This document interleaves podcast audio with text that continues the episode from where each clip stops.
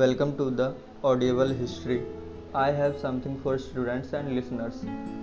I am going to read chapters of Old NCERT and New NCERT for students class 11, 12 or 9, 10th also. I am going to read the chapters and explain as well as जैसा कि आपको पता है कि बहुत सारे students जो हैं वो ट्यूशन का फ़ीस अफोर्ड नहीं कर सकते। तो मैंने कोशिश की है कि क्यों ना आपको फ्री में जो है हिस्ट्री की जो बुक है, वो करवाई जाए और उसके चैप्टर्स को सीधे आपके कान में बताया जाए और उसको अच्छे से एक्सप्लेन भी किया जाए ताकि आपको जो है कोई दिक्कत ना हो। अगर आप किसी और को काम करते हैं, जैसे आपका हॉबी है मल्टीपल काम करना तो आप सिंपली ईयरफोन लगा के और जो है अपना पूरा चैप्टर सुन सकते हैं, समझ सकते हैं।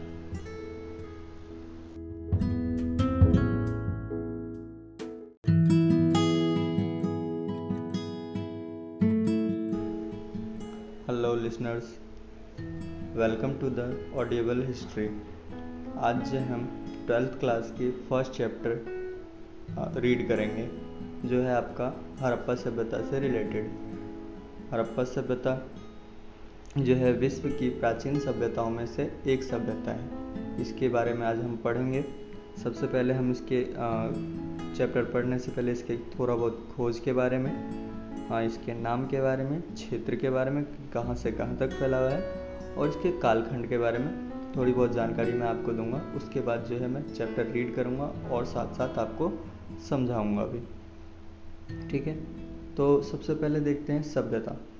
हड़प्पा सभ्यता यानी सभ्यता शब्द को देखते हैं तो सभ्यता शब्द को आप संस्कृति शब्द से ज़्यादा अच्छे से समझ सकते हैं। हाँ, सभ्यता का मतलब ये होता है कि हम किसी ऐसी संस्कृति के बारे में बात कर रहे होते हैं जो संभवतः आज के समय में नहीं है, लेकिन किसी एक कालखंड में, किसी विशेष क्षेत्र में, वो सभ्यता कभी ना कभी जो है अपने अस्तित्व में थी। यानी कि किसी एक विशेष क्षेत्र में अगर इतिहासकारों को, पुरातत्वविदों को कुछ विशेष प्रकार की वस्तुएँ मिलती है, जिनकी बनावट एक जैसी है, जैसे कि मोहरें मिलती हैं, बर्तन मिलते हैं, अन्य वस्तु जिनकी बनावट एक जैसी है इसके अलावा वहाँ के जो आवास हैं, यानी जो घर हैं, वो एक जैसे मिलते हैं। उनके जो अन्य वस्तु हैं, उनमें समानता देखने को मिलती है। तो इतिहासकार इस निष्कर्ष पर पहुँचते हैं कि इस क्षेत्र में रहने वाले जो लोग थे, वो किसी एक संस्कृति के अंग थे। देखते हैं आगे। आपने लास्ट टाइम जो है, मैं मेसोपोटामिया की संस्कृति के बारे में पढ़ा होगा एलेवेंथ क्लास में। तो बेसिकली संस्कृति में हम, सभ्यता में हम किन चीज़ों को पढ़ते हैं? हम पढ़ते हैं कि उस क्षेत्र में रहने वाले लोग जो हैं, किस तरह के आवास बनाते थे? या घर जो है कैसे बनाते थे? क्या वो शहरों में रहते थे? क्या वो ग्रामीण क्षेत्र में रहते थे? उनके जल निका जल निकासी की व्यवस्था कैसी थी? उन, वो खेती किस तरह से करते थे? वो व्यापार किस तरह से करते थे? उनके पास लेखन शैली थी या नहीं थी? अगर लेखन शैली थी तो वो कैसी थी? उनका, उनकी भाषा क्या थी? उनका धर्म क्या था? इसके अलावा और भी बहुत सारी चीज़ें होती हैं जो हम सभ्यता के अंदर पढ़ते हैं। जैसे कि उनका खान पान पहनावा पहनावा रहन सहन ये सारी की सारी चीज़ें जो हम सभ्यता के अंदर, संस्कृति के अंदर पढ़ते हैं। ठीक है, आगे चलते हैं। देखिए, विश्व की प्राचीन सभ्यताओं में से जो आपका हड़प्पा सभ्यता है, वो भी एक है। अगर हम सबसे प्राचीन सभ्यता की बात करें तो सबसे प्राचीन सभ्यता मेसोपोटामिया को माना गया है, जो आपके इराक में है। पश्चिमी एशिया के इराक में जो है, ये आपकी मेसोपोटामिया की सभ्यता है। लास्ट क्लास आपने पढ़ा होगा। अगर हम हड़प्पा सभ्यता की खोज की बात करें तो ये बहुत बाद में होती है अन्य सभ्यताओं की खोज की तुलना में ये बहुत बाद में हुई थी। क्यों? क्योंकि जो भारत में ऐसा माना जाता था, भारत के इतिहासकार या भारत के लोग भी इस तरह से विचार रखते थे कि जो भारतीय इतिहास की जो शुरुआत है, वो वैदिक काल से हुई है। यानी कि लगभग ज़्यादा पुराना नहीं है। 1500 ईसा पूर्व से ज़्यादा अधिक पुराना नहीं है और इतिहासकार भी इस बात को मान के चलते थे। इसीलिए हमें हड़प्पा सभ्यता के खोज के बारे में थोड़ा बहुत संकेत मिलते रहे प्राचीन में। जैसे अगर हम सबसे पहले संकेतों की बात करें तो जो चार्ल्स मैसन है, चार्ल्स मैसन को यहाँ पे प्रथम व्यक्ति थे जिन्होंने इस क्षेत्र में जो है उत्खनन करवाया, कुछ क्षेत्र प्राप्त की, शोध किया इन्होंने, और उन्होंने इस क्षेत्र को यह कहकर यह कहकर जो है, ज्ञात किया कि यह जो है सिकंदर के काल का एक संगल शहर रहा होगा। यानी कि यहाँ पे कोई ना कोई प्राचीन शहर रही होगी, उन्होंने इसका नाम जो है संगल दी। इसके बाद अगर हम देखें तो जब भारत में रेलवे पटरी बिछाई जा रही थी अठारह सौ तिरपन के आसपास तो छप्पन के आसपास जो है उसके छप्पन के बाद जो है आ, कराची से लाहौर तक की भी पटरियाँ बिछाई जानी थी। तो ये पटरियाँ बिछाने का जो कॉन्ट्रैक्ट था वो ब्रंटन बंधुओं को मिला था। ब्रंटन बंधु जब पटरियाँ बिछा रहे थे तो उन्हें जो है यहाँ से कुछ ईंटें प्राप्त हुई। जब उन्होंने पूछताछ की तो उन्हें पता चला कि जो आसपास के गाँव के जितने भी लोग हैं, उन सभी के घर की ईंटें जो हैं, इन्हीं से बनाई गई हैं। जो यहाँ के जो आसपास के लोग हैं, वो इन क्षेत्र में खुदाई करते हैं, हरप्पा के आसपास के या सिंधु नदी के आसपास के जो क्षेत्र के लोग हैं, वो इन क्षेत्रों में खुदाई करते हैं और वहाँ से उन्हें ईंटें प्राप्त होती है, जिनसे वो घर बनाते हैं। स्पेशली हम यहाँ जो है, हरप्पा की बात कर रहे हैं कि यहाँ की, यहाँ के लोग जो है, यहाँ से ईंटें निकालते हैं और उससे अपना घर बनाते हैं। इसके बाद तीसरा संकेत हमें अलेक्जेंडर कनिंगम के रूप में मिलता है। अलेक्जेंडर कनिंगम जो है, उन्हें इस क्षेत्र से कुछ मोहरें प्राप्त होती हैं, कुछ पूरा वस्तुएँ प्राप्त होती है।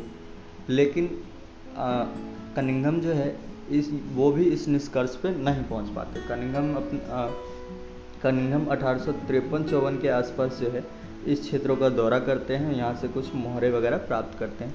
परंतु उन्होंने इस क्षेत्र को गंगा घाटी सभ्यता का ही एक क्षेत्र माना था। जो वैदिक सभ्यता है, उसी का एक क्षेत्र माना था और वहाँ की जो मोहरें थी, उनको, उनके महत्व को वो समझ नहीं पाए। उन्होंने यह माना कि ये जो मोहरें हैं, वो संभवतः विदेशी मोहरें थी।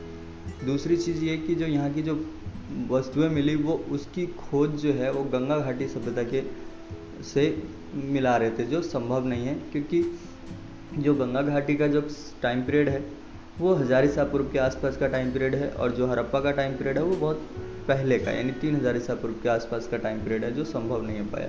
इसी के बारे में हम आगे चल के जो है कनिंगम के भ्रम के बारे में भी पढ़ेंगे।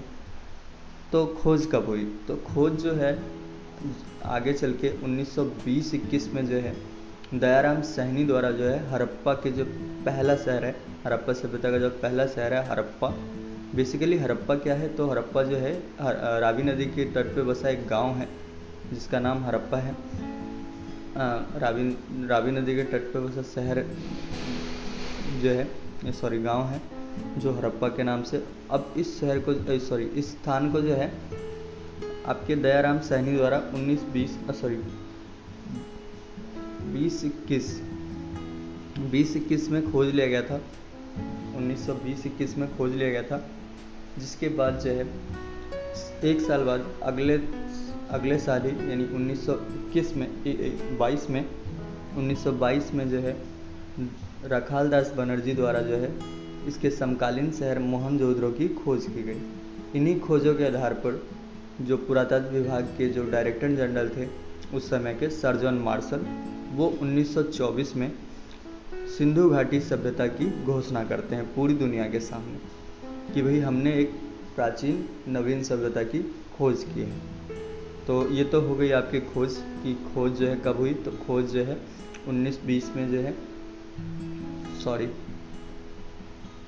उन बीस इक्कीस में, बीस इक्कीस में दयाराम सहनी द्वारा खोजी गई। शहर हरप्पा थी और रखालदास बनर्जी द्वारा खोजी गई शहर मोहनजोदड़ो। मोहनजोदड़ो जो है रखालदास बनर्जी द्वारा खोजा गया था। और इसी आधार पर 1924 में सर्जन मार्शल द्वारा सिंधु घाटी सभ्यता की घोषणा की गई।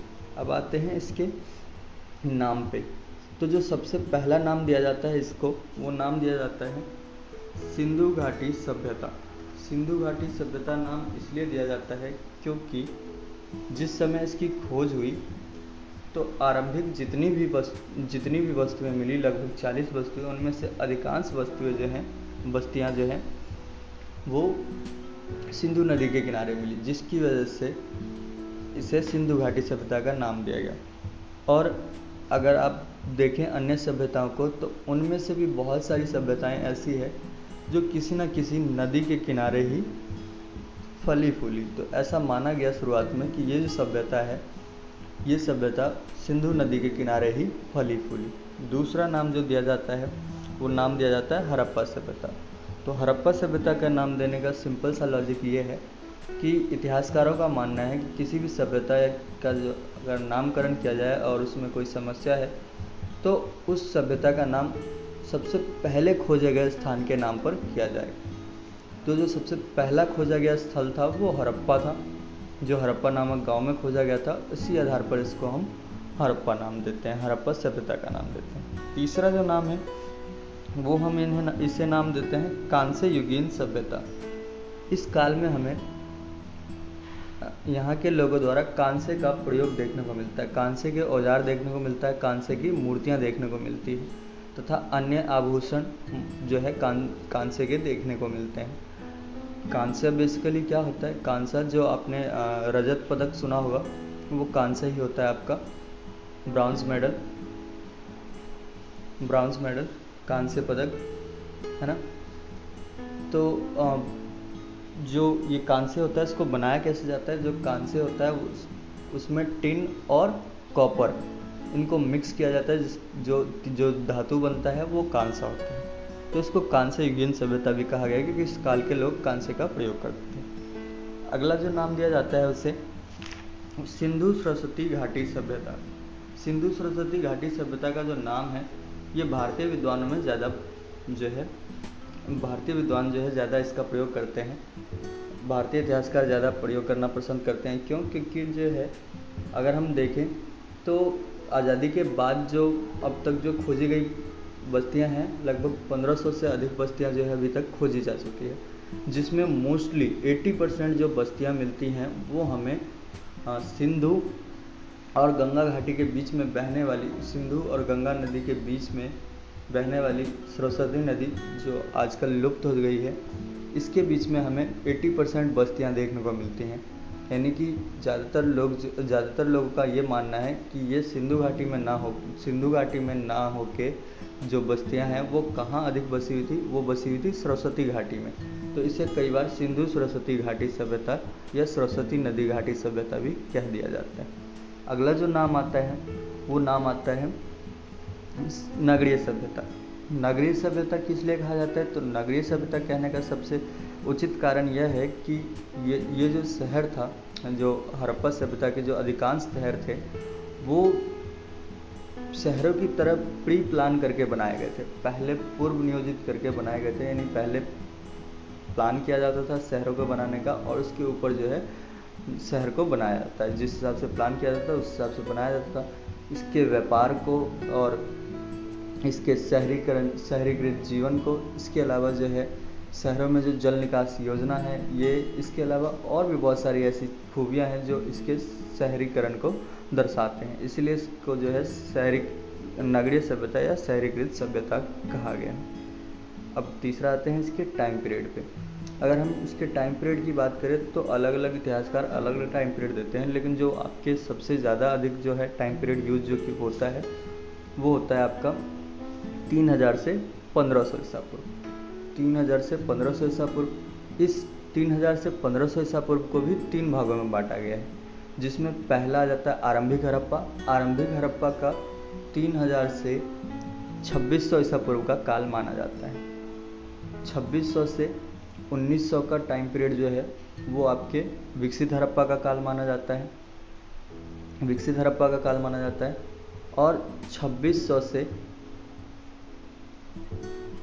छब्बीस सौ से उन्नीस सौ विकसित हड़प्पा और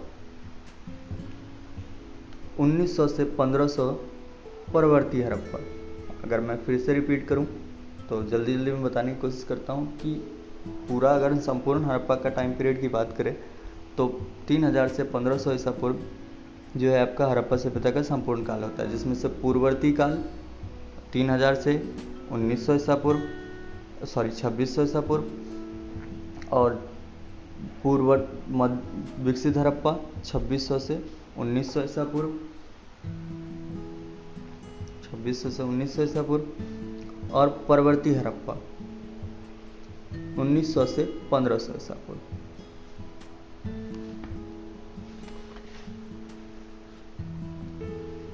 आगे देखते हैं, अगर हम इसके क्षेत्र विस्तार की बात करें तो क्षेत्र विस्तार की बात अगर हम करते हैं तो इसका जो क्षेत्र विस्तार है, वो आधुनिक तीन देशों में फैला हुआ है। आपके अफ़गानिस्तान पाकिस्तान और भारत, जिसमें से अफ़गानिस्तान में केवल दो बस्तियाँ हैं। दो बस्तियाँ हैं। लगभग 500 बस्तियाँ जो है, वो पाकिस्तान में है। लगभग 500 बस्तियाँ पाकिस्तान में हैं और हज़ार के आसपास बस्तियाँ जो है आपको भारत में देखने को मिलती है। तो अगर हम क्षेत्र के विस्तार की बात करें तो ये जो है सबसे अगर हम उत्तरी क्षेत्र की बात करें कि जो हड़प्पा सभ्यता है, इसकी सबसे उत्तरी क्षेत्र कौन सी होती है तो इस इसका जो सबसे उत्तरी छोर है, वो आपका सबसे उत्तरी क्षेत्र क्षेत्र मांडा है, जो आपके जम्मू कश्मीर में है। सबसे दक्षिणी क्षेत्र दाइमाबाद।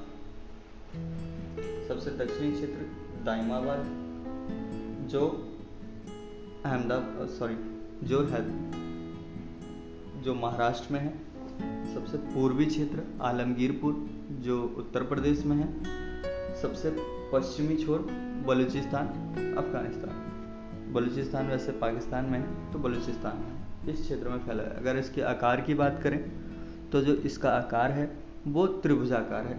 अगर इसके हम लंबाई की बात करें तो ये पूर्व से पश्चिम की ओर लगभग 1600 किलोमीटर तक फैली हुई है। अगर इसके चौड़ाई की बात करें तो उत्तर से दक्षिण की ओर लगभग 1400 किलोमीटर तक फैली है।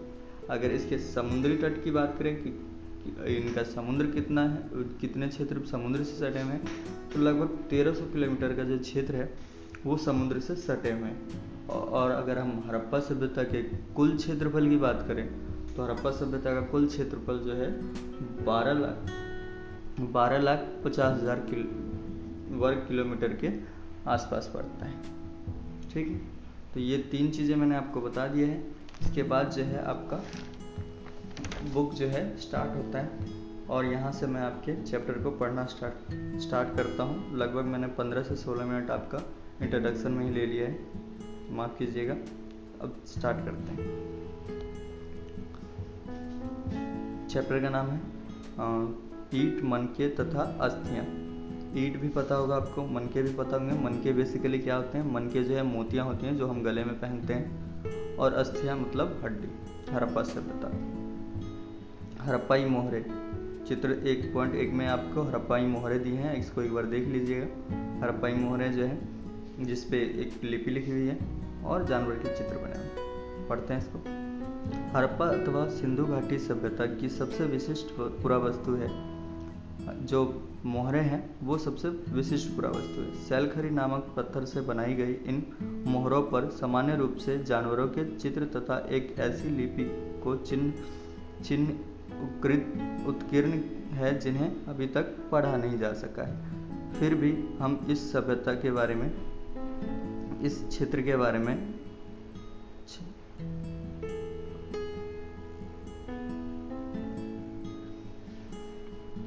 इस क्षेत्र से, इस क्षेत्र में उस समय बसे लोगों के जीवन के विषय में उसके द्वारा पीछे छोड़ी गई पुरावस्तु जैसे कि आवास मृदवान आभूषण, औज़ार तथा मोहरे, दूसरे शब्दों में पुरातात्विक साक्ष्य के माध्यम से बहुत जानकारी मिलती। देखिए स्टूडेंट्स क्या कहना चाहते हैं?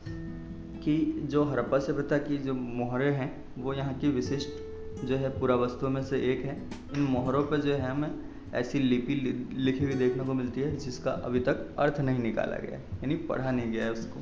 इसके अलावा इस पर जानवरों के चित्र भी चित्रित हैं। जब अर्थ लिपियों के अर्थ नहीं निकाले गए हैं, तब हम इस हड़प्पा सभ्यता के बारे में कैसे जानते हैं?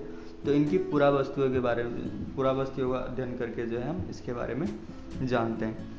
तो जो पुरा वस्तुएँ प्राप्त होती है, जैसे ईट, मन के, ईट, मन के अस्थियाँ पत्थर, फलक, बाट बहुत सारी चीज़ें हमें प्राप्त होती है, जिसका अध्ययन करके जो है हम हड़प्पा सभ्यता के बारे में जानते हैं, मूर्तियाँ वगैरह, बहुत कुछ चीज़ें प्राप्त होती हैं।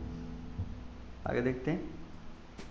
अब हम देखेंगे कि हम हड़प्पा सभ्यता के विषय में क्या और कैसे जानते हैं। हम यह अन्वेषण करेंगे कि पुरातत्विक साक्ष्य व्याख्या कैसे की जाती है और इन व्याख्याओं में कैसे कभी कभी बदलाव आ जाता है। निश्चय निश्चित रूप से इस सभ्यता के कई पहलू आज भी हमारी जानकारी से परे हैं और हो सकता है हमेशा ही रहे। यानी कि यहाँ पे कहने की कोशिश ये की जा रही है कि देखिए, जो भी पूरा वस्तु मिली है, उसके आधार पर इतिहासकारों ने अंदाज़ा लगाया है और कई बार ये चीज़ें बदलती भी रहती हैं। अगर इन फ्यूचर इसकी लिपि को पढ़ लिया जाता है तो हमें और भी बहुत सारी नई जानकारी जो है हरप्पा सभ्यता के बारे में पता चल जाएगी और हो सकता है कि कुछ जानकारी जो है हमारी वो जो है उसको झुठला दिया जाए, उसके बारे में कुछ नई जानकारी प्राप्त हो जाए। आगे देखते हैं।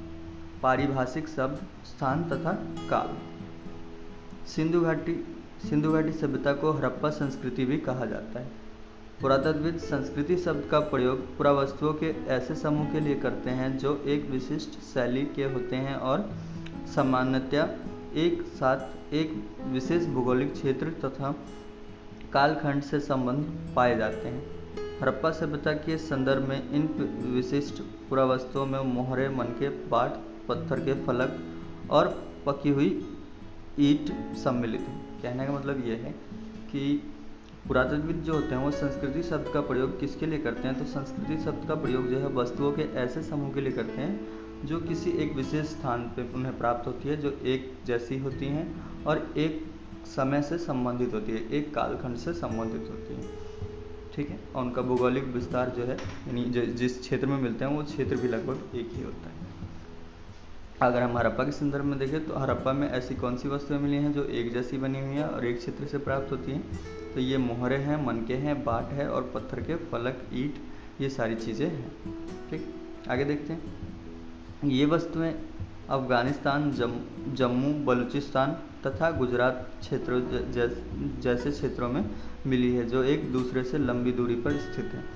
इस सभ्यता का नामकरण हरप्पा हरप्पा नामक स्थल स्थान जहाँ यह संस्कृति पहली बार खोजी गई थी के नाम पर किया गया यानी कि जो हड़प्पा नाम पड़ा है वो किस किस किस लिए पड़ा है? ये जो है सबसे पहले खोजा गया स्थान है इसी के आधार पर जो है हड़प्पा नाम पड़ा है।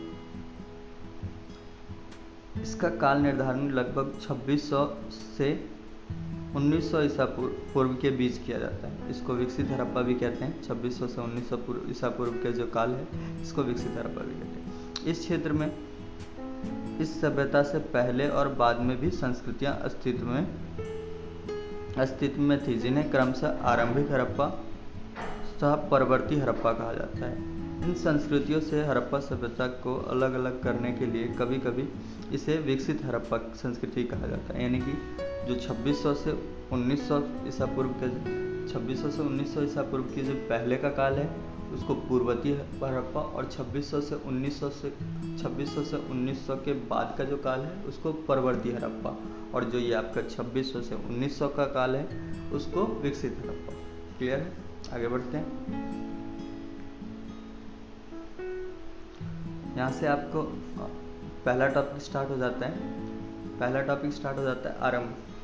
जो आरंभ है, इसमें आपको बेसिकली किस चीज़ के बारे में बताया जा रहा है? आरंभिक हड़प्पा के बारे में बताया जा रहा है। तो आरंभिक हड़प्पा की क्या विशेषता बताई जा रही है कि इस क्षेत्र में विकसित हड़प्पा से पहले भी कई संस्कृति अस्तित्व में थी। ये संस्कृति अपनी विशिष्ट मृदभांड शैली से संबंध थी तथा इसके संदर्भ में हमें कृषि, पशुपालन तथा कुछ शिल्पकारी के साक्ष्य मिलते हैं। कहने का मतलब आरंभिक हड़प्पा जो है, यहाँ पे, जहाँ पे विकसित हड़प्पा है, वहीं पे ही आरंभिक हड़प्पा भी रही थी, जहाँ के लोग कृषि करते थे, पशुपालन करते थे और थोड़ी बहुत शिल्पकारी भी करते थे।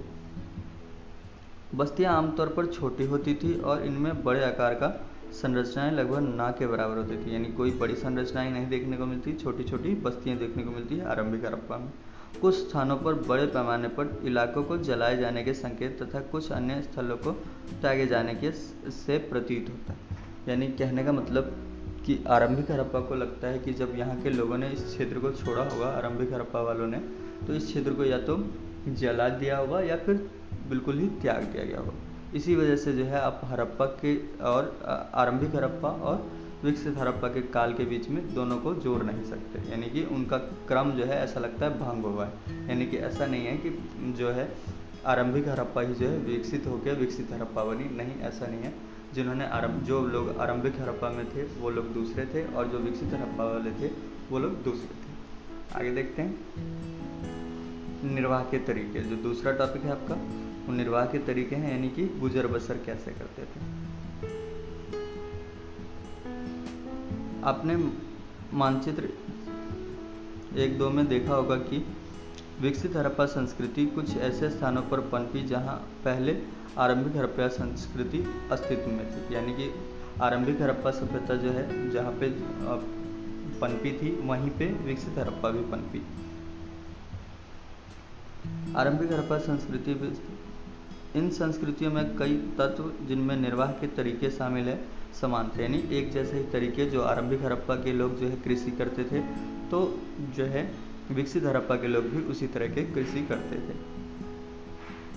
हड़प्पा सभ्यता के निवासी कई प्रकार के पेड़ पौधों से प्राप्त उत्पाद और जानवर, जिसमें मछलियाँ भी शामिल है, से प्राप्त भोजन करते थे। जले, अनाज के दानों तथा बीज की खोज से पुरातत्वविद आहार संबंधित आदतों के विषय में जानकारी प्राप्त करने में सफल हो पाए। इसका अध्ययन पूरा वनस्पतिज्ञ करते हैं, जो प्राचीन वनस्पति के अध्ययन अध्ययन के विषय विशेष, विशेषज्ञ होते हैं, है ना?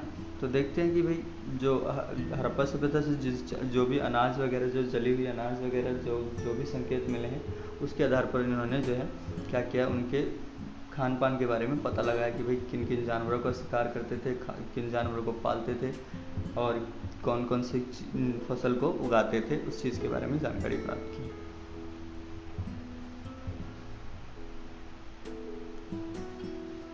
हड़प्पा स्थलों से मिले अनाज के दानों में गेहूँ, जौ, दाल, सफ़ेद चना तथा तिल शामिल है। बाजरे के दाने गुजरात के स्थल से प्राप्त थे, चावल के दाने अपेक्षाकृत कम पाए गए। यानी कि अगर आप हड़प्पा सभ्यता की बात करें तो हड़प्पा सभ्यता में आपको गेहूँ, जौ, दाल, सफ़ेद चना सफ़ेद चना, तिल, ये तो आपको सारी जगह मिल जाएँगे। लेकिन बाजरे और जो चावल है, वो बहुत कम मिलेंगे और कुछ ही जगहों पर मिलेंगे। जिसमें अगर हम चावल की स्पेशली बात करें तो चावल जो है आपके लोथल से और लोथल कहाँ है? गुजरात में है। लोथल से प्राप्त है। हड़प्पा स्थलों से मिली जानवरों की हड्डियों में मवेशियों की हड्डियाँ। मवेशी क्या होते हैं? देखो मवेशी वो बेसिकली वो जानवर होते हैं जिनसे, जिनका पालन जो है दूध के लिए, मांस के लिए, ऊन के लिए किया जाता है। तो मवेशी प्राप्त, मवेशी की हड्डियाँ प्राप्त हुई है, जिसमें भैंस भैंस, बकरी, भेड़, सुअर, इनकी हड्डियाँ शामिल है। पुरा पुरा वनस्पतज्ञों अथवा जीव पुरा पुरातत्वविदों द्वारा किए गए अध्ययनों के संकेत मिलते हैं कि ये सभी जानवर पालतू थे।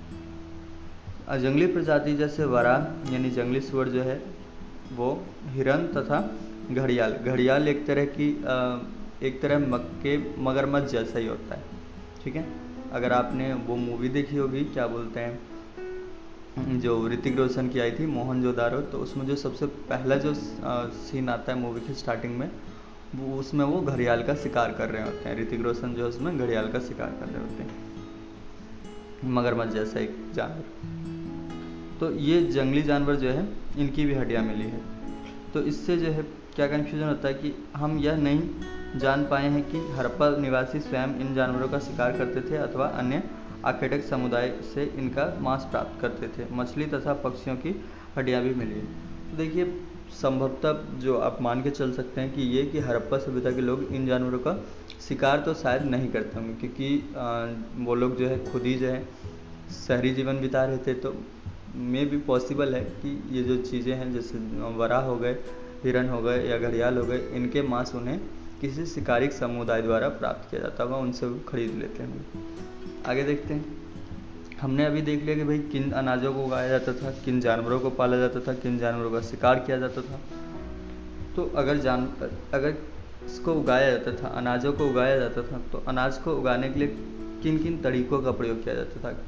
तो उसके बारे में हम देखते हैं। सबसे पहले क्या खेतों को जोता जाता था? अगर जोता जाता था तो क्या उनको बैलों के बारे में जानकारी थी? अगर बैलों के बारे में जानकारी थी तो कैसे हमें पता चलता है कि बैल के बारे में जान, जानकारी थी उनको? यानी कोई संकेत मिले हैं? इसके अलावा हम देखेंगे कि भाई, जो जुते हुए खेत वगैरह जो हैं, क्या वो प्राप्त हुए हैं? इसके अलावा और देखेंगे सिंचाई के साधन क्या हैं। चलिए रीड करते हैं टू पॉइंट वन कृषि प्रौद्योगिकी। हालाँकि अनाज के दानों से कृषि के संकेत मिलते हैं, पर वास्तविक कृषि विधियों के विषय में स्पष्ट जानकारी मिलना कठिन है। क्या जुते हुए खेतों में बीजों का छिड़काव किया जाता था? मोहरों पर किए गए रेखांकन तथा मृण मूर्तियाँ यह इंगित करती है कि वृषभ के के विषय में जानकारी थी और इस आधार पर पुरातत्वविद यह मानते हैं कि खेत जोतने के लिए बैलों का प्रयोग होता था। यानी कि पुरातत्वविद जो है, उनको कुछ संकेत मिलते हैं जिसके आधार पर वो कहते हैं कि भाई यहाँ पे जो है खेतों को जोता जाता था, वो भी बैलों की मदद से। तो कौन कौन से संकेत मिलते हैं? तीन तरह के संकेत मिलते हैं। पहला ये कि जो मोहरे हैं, उन पे आपको बैलों के चित्र मिलते हैं। पहला। दूसरा ये कि जो आपको वृषभ की, यानी कि गौर, बैल की जो है मूर्तियाँ देखने को मिलती है। तीसरा जो है, आपको हल्के जो है खिलौने देखने को मिलेंगे हल्के प्रतिरूप देखने को मिलेंगे। हल्के प्रतिरूप जो है आपको दो जगह से प्राप्त होते हैं, एक तो चोलिस्तान और दूसरा बनावली। चोलिस्तान पाकिस्तान में है, सिंध के पास, और बनावली जो है आपका हरियाणा में है। तो दो जगह से प्राप्त होते हैं। इसके लिए आप सिंपल सा ट्रिक लिख सकते हैं, चल हल बनाए। चल हल बनाए। चल से हो जाएगा आपका चोलिस्तान, और हल का हल हो गया, और बनाए से बनावली हो गया। चल हल बनाए। आगे देखते हैं। चोलिस्तान सॉरी वृषभ के बारे में इनको जानकारी थी। खेतों को जोतने के लिए बैलों का प्रयोग करते थे, साथ ही चोलिस्तान के कई स्थलों और बनावली से मिट्टी से बने हल के प्रतिरूप, यानी खिलौने। इसके अतिरिक्त पुरातत्वविदों को कालीबंगन, यानी कालीबंगन कहाँ है? आपके राजस्थान में कालीबंगन से जुते हुए खेत के साक्ष्य भी प्राप्त हुए यानी बैलों के भी साक्ष्य प्राप्त हुए हैं और जुते हुए खेत भी प्राप्त हुए हैं। जुते हुए खेत के साक्ष्य भी प्राप्त हुए हैं। जो आरंभिक हड़प्पा के स्तर से संबंधित है, इस खेत में हल रेखाओं के दो दो समूह एक दूसरे को समकोण पर काटते हुए विद्यमान विद्यमान थे, जो दर्शाते हैं कि एक साथ दो फ़सल उगाई जाती थी। तो कई बार पूछ लिया जाता है कि जो हल रेखाएँ हैं, वो कैसी हैं? तो हल रेखाएँ समकोण पर काटती हैं एक दूसरे को, ठीक है? और एक साथ दो फ़सलें उगाई जाती हैं। पुरातत्वविदों ने फ़सलों की कटाई के लिए प्रयुक्त औजारों की पहचान करने की प्रयास भी किया है। क्या हड़प्पा सभ्यता के लोग लकड़ी के हथों से बिठाए गए पत्थर के फलकों का प्रयोग करते थे या फिर वे धातु के औज़ार का प्रयोग करते थे? अधिकांश हड़प्पा स्थल अर्ध शुष्क क्षेत्रों में स्थित है, जहाँ संभवतः कृषि के लिए सिंचाई की आवश्यकता पड़ती होगी। अब देखिए, औज़ार के बारे में जो है, ज़्यादातर चीज़ें तो नहीं मालूम। मे भी वो जो है पत्थरों के औज़ार का प्रयोग करते होंगे, या फिर कांसे का औज़ार उन्होंने बना लिया था तो संभवतः कांसे के औज़ार का जो है प्रयोग वो फ़सलों को काटने में करते होंगे। अब आते हैं अगर सिंचाई की बात पे, कि भाई सिंचाई के लिए जो है कैसे कैसे जो है, किन साधनों का प्रयोग किया जाता था, किस तरह से सिंचाई की जाती थी। तो सिंचाई के लिए देखते हैं कि कुछ जगह पर हमें नहर देखने को मिलेंगे, कुछ जगह पर हमें जलाशय, कुछ जगह पर हमें कुएँ देखने को मिलेंगे। पढ़ते हैं इसको। अधिकांश हड़प्पा स्थल अल्प क्षेत्रों में स्थित है, जहाँ संभवतः कृषि के लिए सिंचाई की आवश्यकता पड़ती होगी। अफ़गानिस्तान में सोरतुगई नामक स्थल से नहर के कुछ अवशेष मिले। यानी जो हड़प्पा की जो हड़प्पा सभ्यता का जो शहर है, या फिर कह लो हड़प्पा सभ्यता की जो बस्ती है, जो आपकी अफ़गानिस्तान में सोरतुगई सोरतुगई जो है यहाँ से नहरों के अवशेष प्राप्त हुए। ठीक है? इंपॉर्टेंट क्वेश्चन है। यहाँ से दो इंपॉर्टेंट क्वेश्चन बनते हैं सोरतुगई से। एक तो लार्जवद मनी जो आगे हम पढ़ेंगे कि यहाँ से लार्जवद मनी प्राप्त होती है, और दूसरा यहाँ से जो है हमें नहरों के अवशेष भी प्राप्त हुए। नहरों के अवशेष भी प्राप्त हुए। ठीक है? परंतु पंजाब और सिंध में नहीं। पंजाब और सिंध में नहीं प्राप्त हुए हमें नहरों के अवशेष ऐसा इसलिए हुआ होगा कि प्राचीन नहरें बहुत पहले ही भर गई होगी गाद से, क्योंकि इस क्षेत्र में बाढ़ आते रहते हैं, जिसकी वजह से जो है ये भर गया होगा। कुओं से प्राप्त पानी का प्रयोग सिंचाई के लिए किया जाता हो, इसके अतिरिक्त किया जाता हो, इसके अतिरिक्त धोलावीरा में मिले जलाशय का प्रयोग संभवतः कृषि के लिए, कृषि के लिए जल संचय की जल संचय हेतु किया जाता था। इसके अलावा हमें ये भी संकेत मिलता है कि जो धोलावीरा जो है वहाँ पे हमें क्या मिलता है? जलाशय मिलता है, जिसका प्रयोग संभवतः कृषि के लिए किया जाता है सिंचाई के लिए किया जाता है। तो आज के लिए जो है, हम दो ही टॉपिक को कवर करते हैं। ये मेरा फ़र्स्ट टॉपिक था हड़प्पा से रिलेटेड और ये मेरे पॉडकास्ट की जो है, पहली वीडियो है। तो आई होप जो भी आपको समझ में आया होगा, मैंने कोशिश की है आपको अच्छे से समझाने की। कुछ गलतियाँ भी होंगी मिस्टेक भी होंगे। तो उसका भी शुरुआत इसको भी क्लियर करेंगे।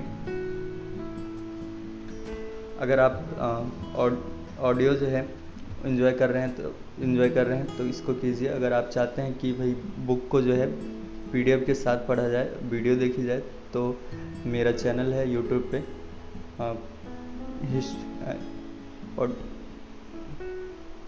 ऑडियोबल हिस्ट्री करके जो है सेम चैनल है। अगर आप चाहें तो विज़िट कर सकते हैं।